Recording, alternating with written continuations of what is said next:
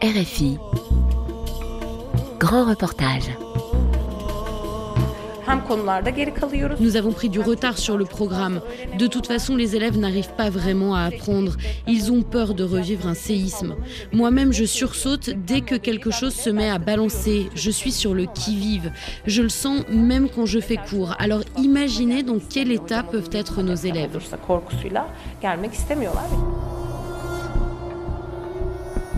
Le 6 février 2023, 2 tremblements de terre, 7,7 et 7,6 sur l'échelle de Richter, dévastent le sud et l'est de la Turquie, ainsi que le nord de la Syrie. En un instant, plus de 9 millions de personnes ont vu leur vie bouleversée.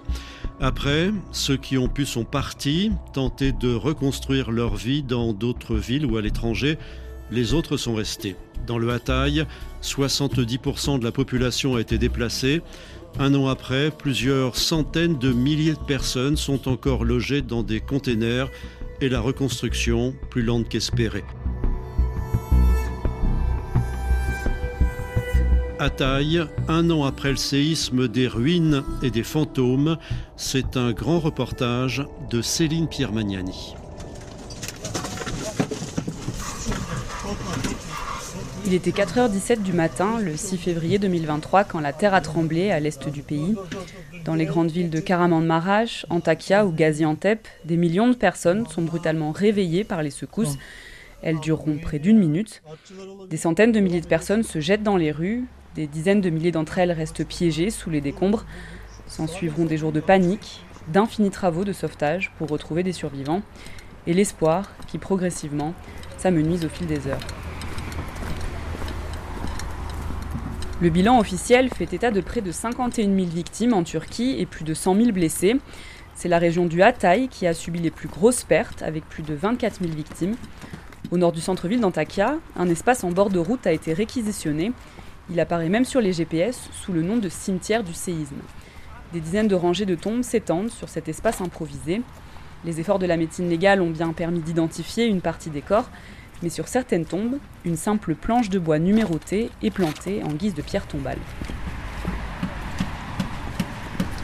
Özlem Parlak, 23 ans, est étudiante en communication, mais c'est surtout une militante politique très en colère. Elle représente le parti travailliste dans l'arrondissement d'Arsouz, sur la côte, et travaille à la coordination de l'aide à la population. Ses souvenirs des premiers jours après la catastrophe sont encore très vifs, la panique, l'odeur des cadavres. Comme beaucoup ici, elle est convaincue que le bilan des autorités est fortement sous-estimé. Mais je veux préciser quelque chose d'important. J'ai beaucoup d'amis dont on n'a jamais retrouvé les corps. En tant qu'habitant d'Antakya, quand on marche dans les rues au milieu de toutes ces ruines, on sait parfaitement que ce chiffre n'a rien de réaliste. Au moins 40 000 personnes sont mortes à Antakya. On le comprend à partir des listes électorales, par exemple. Des arrondissements comme Defne ont subi des dégâts considérables et certains hameaux ont tout bonnement été rayés de la carte. À la place, s'étendent d'immenses terrains vagues recouverts de débris de béton et de barres de fer. Ce ne sont pas les séismes, mais les bâtiments qui tuent, a-t-on coutume de dire en Turquie. Alors Özlem Parlak tient à ce que les responsables de ce drame soient jugés. Dans l'arrondissement de Samandağ, les dossiers s'empilent sur le bureau de l'avocat Anıl Can. Il suit de près les procès lancés contre les promoteurs immobiliers depuis un an. Il tient à le préciser, il se fait un point d'honneur à ne défendre aucun constructeur. Pourtant, il se garde de jouer la surenchère et refuse de participer à la chasse aux sorcières lancée depuis l'an dernier. Le non-respect des normes sismiques est un problème systémique, selon lui. Il invite donc à la nuance. Il faut penser ça comme une chaîne de responsabilité. Il y a la responsabilité de la mairie, des entreprises de contrôle du bâtiment, il y a les promoteurs immobiliers, mais aussi les entreprises de béton. Elles aussi ont une responsabilité. Quand le bâtiment nécessite du béton de catégorie C25, C30, C35 ou C0, elles ont donné du béton C9 de moindre qualité. L'ampleur des dégâts et le nombre de procès occuperont les tribunaux des régions sinistrées pendant plusieurs années. Et pour l'avocat, il est sûr que certains dossiers iront en appel jusqu'à la Cour européenne des droits de l'homme s'il le faut.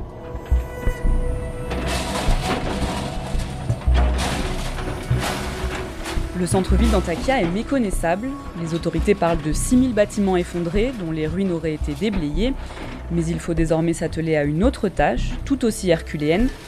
détruire les bâtiments dont les colonnes et les murs porteurs ont été touchés. Des milliers d'immeubles encore debout attendent donc leur tour pour être détruits. Et c'est tout un écosystème qui s'est organisé pour gérer ces milliers de mètres cubes de sable et de matériaux de construction. Les travailleurs journaliers, bien souvent des réfugiés syriens, sont aux commandes des machines de chantier et s'affairent au milieu des nuages de poussière.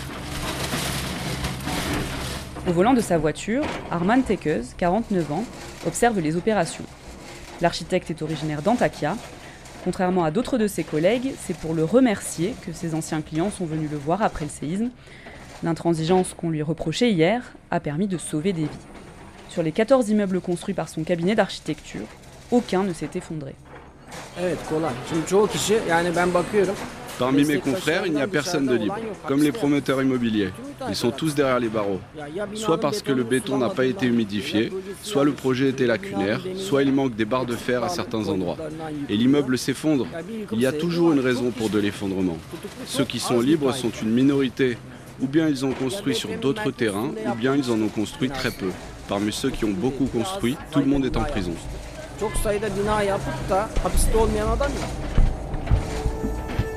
Une fois passé le choc, en juillet dernier, le président Recep Tayyip Erdogan s'adressait à la communauté internationale pour demander un soutien financier.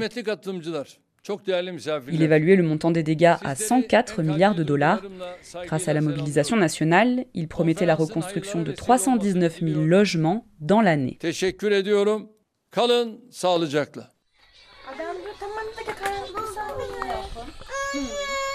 Après la catastrophe, des millions de personnes se sont retrouvées sans logement. Une partie a migré à l'étranger, d'autres se sont installées dans différentes villes du pays, d'autres enfin n'ont pas eu le choix et sont restées sur place. L'État propose une aide financière pour payer les nouveaux loyers ou propose un logement en conteneur. 215 000 personnes sont actuellement logées ainsi dans le Hatay, au point que les rangées de blocs rectangulaires de couleur grise font désormais partie intégrante du paysage. Ezgi Akucholo, 29 ans, est infirmière de formation. Elle a pris un congé maternité pour s'occuper de sa petite fille Adem, âgée de 2 ans. Elle a eu la chance d'obtenir rapidement un conteneur pour se loger. Et cela fait maintenant 11 mois qu'elle vit avec sa famille dans ces quelques mètres carrés. Elle raconte. Quand il pleut beaucoup, il y a des fuites dans les conteneurs. On est obligé de faire avec. Et parfois, les fusibles sautent et on n'a plus d'électricité. Et comme on se chauffe avec un radiateur électrique, sans électricité, l'intérieur devient glacial et les enfants tombent malades. Comme les autres rescapés du séisme, elle a reçu une aide de 10 000 livres turques, environ 500 € l'an dernier. Son appartement n'a subi que des dégâts superficiels, mais contrairement à ce qu'elle espérait, elle ne pourra pas obtenir de soutien de l'État pour les travaux de réfection de son immeuble. Comme ma maison est considérée comme légèrement endommagée, je dois payer tous les travaux de ma poche. On a déjà donné 2 500 000 livres turques juste pour le bâtiment. Et puis il y a l'intérieur de la maison. À chaque fois qu'on fait venir un artisan, on nous donne un montant différent. On nous a dit que les espaces communs étaient terminés, mais il y a encore les escaliers et la façade à refaire. Quand ce sera terminé, on fera refaire l'intérieur de l'appartement.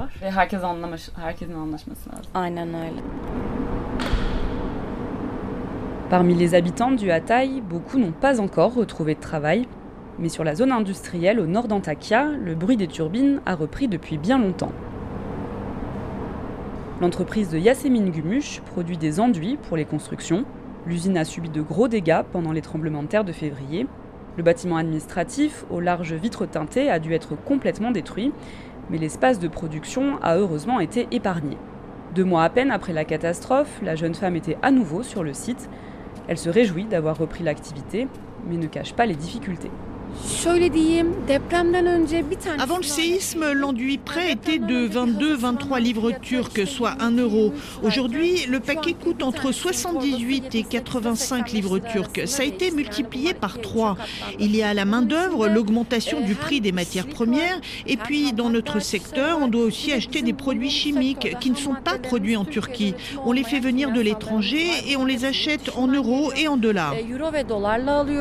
La région du Hatay doit être entièrement reconstruite, alors les usines de matériaux de construction pourraient bénéficier de cet appel d'air, mais la situation actuelle est plus compliquée. Ce sont pour l'instant les entreprises choisies par l'État qui sont à la manœuvre et aucun permis de construire pour le privé n'est pour l'instant accordé. Yasemin prend donc son mal en patience et fait tourner l'usine pour des ventes plus modestes. Elle ne peut compter que sur ses propres économies pour les gros investissements, car les prêts bancaires lui sont désormais inaccessibles. Les banques sont très frileuses pour l'instant à accorder des crédits car nous n'avons aucune certitude sur l'avenir. Alors elles ont relevé les taux d'intérêt.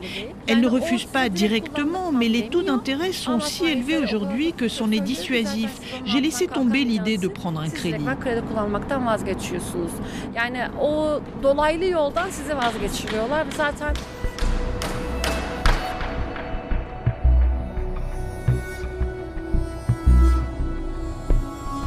À la suite des tremblements de terre de février, des centaines de milliers de personnes s'étaient retrouvées blessées. Or, la plupart des infrastructures médicales se sont effondrées. Toutes les cliniques privées du Hatay ont été rayées de la carte et le centre hospitalier universitaire a été très endommagé. La prise en charge médicale de la population se fait aujourd'hui tant bien que mal. Servet Alkan, 46 ans, est médecin de famille. Il fait partie d'une équipe de soignants qui se relaie dans les cités-conteneurs du Hatay. Il est installé dans un conteneur qui fait office de dispensaire. Un lit d'hôpital, un stéthoscope, un thermomètre digital, le matériel est minimum et les installations sont pour le moins spartiates. En tant que médecin, c'est une lutte au quotidien qu'il mène pour assurer la prise en charge médicale de la population, mais les maigres capacités logistiques usent les équipes. Avant, au centre hospitalier et universitaire, notre grand hôpital de Hatay, on avait une capacité de 750 lits et avec les extensions, encore davantage. On était à environ 1000 lits en termes de capacité.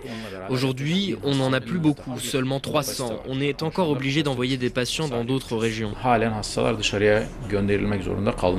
La vie en conteneur a aussi modifié l'évolution des pathologies. Les températures hivernales affaiblissent les organismes et la promiscuité accélère la propagation de virus et de parasites.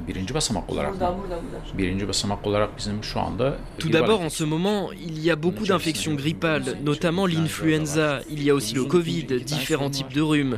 Ça a beaucoup augmenté. Et puis le deuxième problème, c'est la gale. Il y a deux problèmes. Comme les gens vivent les uns sur les autres, elle se propage très vite et on a du mal dans la mise en place des traitements.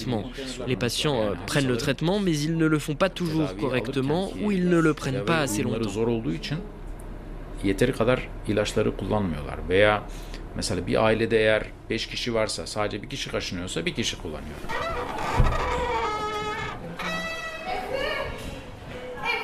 À Hatay, les habitants mettent tous leurs efforts pour accélérer le retour à la vie d'avant. La réouverture des écoles en septembre a permis de redonner aux enfants un cadre et une sociabilité. Certains élèves se sont eux-mêmes trouvés pris au piège sous les décombres, d'autres ont perdu toute leur famille. Une dimension supplémentaire à prendre en compte pour les équipes pédagogiques. Autre difficulté, celle du réinvestissement des locaux.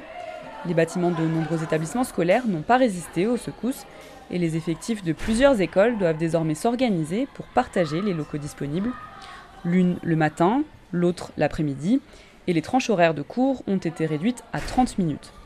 Aujourd'hui, dans le collège de Toulon-Chlou, c'est le jour de la distribution des carnets de notes.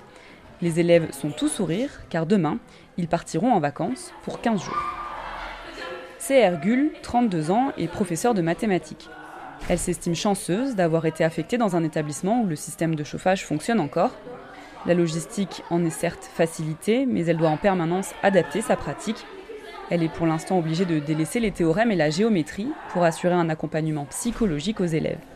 Personne ne nous a signalé que certains élèves avaient perdu toute leur famille. Nous avons été obligés de poser nous-mêmes ces questions aux élèves. Ils présentent de très sérieux troubles du comportement. Cela fait 5 mois que nous avons repris les cours, mais nous avons encore de sérieuses difficultés à faire respecter les règles de base de l'établissement. Nous sommes partagés entre faire cours ou se concentrer davantage sur le comportement et l'état psychologique de nos élèves. Nous avons pris du retard sur le programme. De toute façon, les élèves n'arrivent pas vraiment à apprendre. Ils ont peur de revivre un séisme. Moi-même, je sursaute dès que quelque chose se met à balancer. Je suis sur le qui-vive. Je le sens même quand je fais cours. Alors imaginez dans quel état peuvent être nos élèves.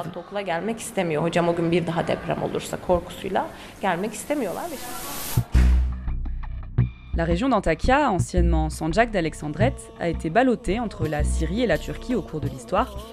C'est en 1939 que la France cède ce territoire à la République de Turquie. mais la culture locale reste très empreinte de son particularisme. Une partie de la population est arabophone et de confession alaouite, très attachée à la figure d'Hafez el-Assad, l'ancien président syrien, et depuis l'Antiquité, le Hatay est aussi une région importante dans l'imaginaire du christianisme.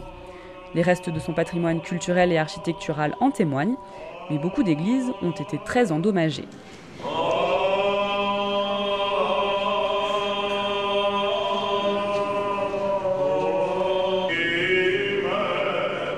C'est le cas de l'église grecque orthodoxe Saint-Ilias à Samandağ, dont le toit s'est effondré. Le pope Trifon Numurta se désole de n'avoir toujours pas trouvé les fonds pour financer la restauration. Il l'admet lui-même, il pensait voir revenir les fidèles en masse au lendemain de la catastrophe, mais rien de tel ne s'est produit. Le drame a accéléré les départs vers l'étranger. Aujourd'hui, sa communauté ne compte plus que 1600 fidèles. Il est privé de son espace de prière, mais poursuit l'accompagnement spirituel depuis son conteneur installé dans la cour. La période de Noël était teintée d'une grande tristesse cette année, mais il a cependant réussi à redonner de la joie aux enfants grâce à un soutien tout particulier de la communauté depuis Istanbul. Nos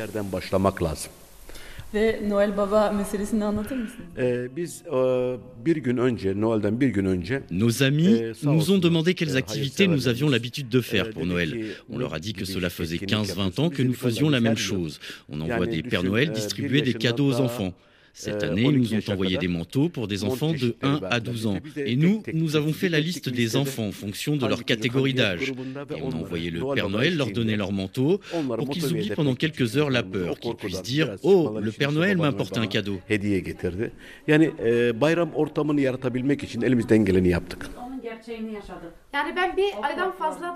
Chaque famille, chaque quartier, chaque communauté tente de se remettre sur pied.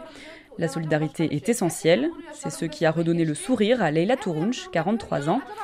Elle est une des rares de son entourage dont la maison est encore habitable, alors c'est dans son salon, autour du poêle, qu'elle et ses amis se rassemblent. Confrontées à une pénurie de travail, elles se sont remontées les manches et ont lancé une nouvelle initiative, le marché des femmes, qui se tient chaque vendredi. Le rendez-vous attire tout le voisinage en manque de sociabilité. Chacune y apporte son savoir-faire dans la bonne humeur. L'une fabrique des bijoux, l'autre du vinaigre, mais parmi tous les produits proposés, ce sont les spécialités culinaires d'Antakya qui font fureur. Leila l'assure, la gastronomie est le ciment de la culture locale. Les produits qu'on vend le plus, ce sont les galettes et les pains garnis cuits à la braise. On en a deux sortes, un avec de la farine blanche et l'autre au blé noir. Et les feuilles de vigne à l'huile d'olive, bien sûr, comment est-ce que j'ai pu oublier ça? Des petits pains fourrés, c'est aussi une spécialité d'ici. Et puis notre dessert croustillant au miel et au fromage, le cunefé, très connu, c'est un incontournable chez nous. On va en manger après le repas du soir ou alors on le fait nous-mêmes.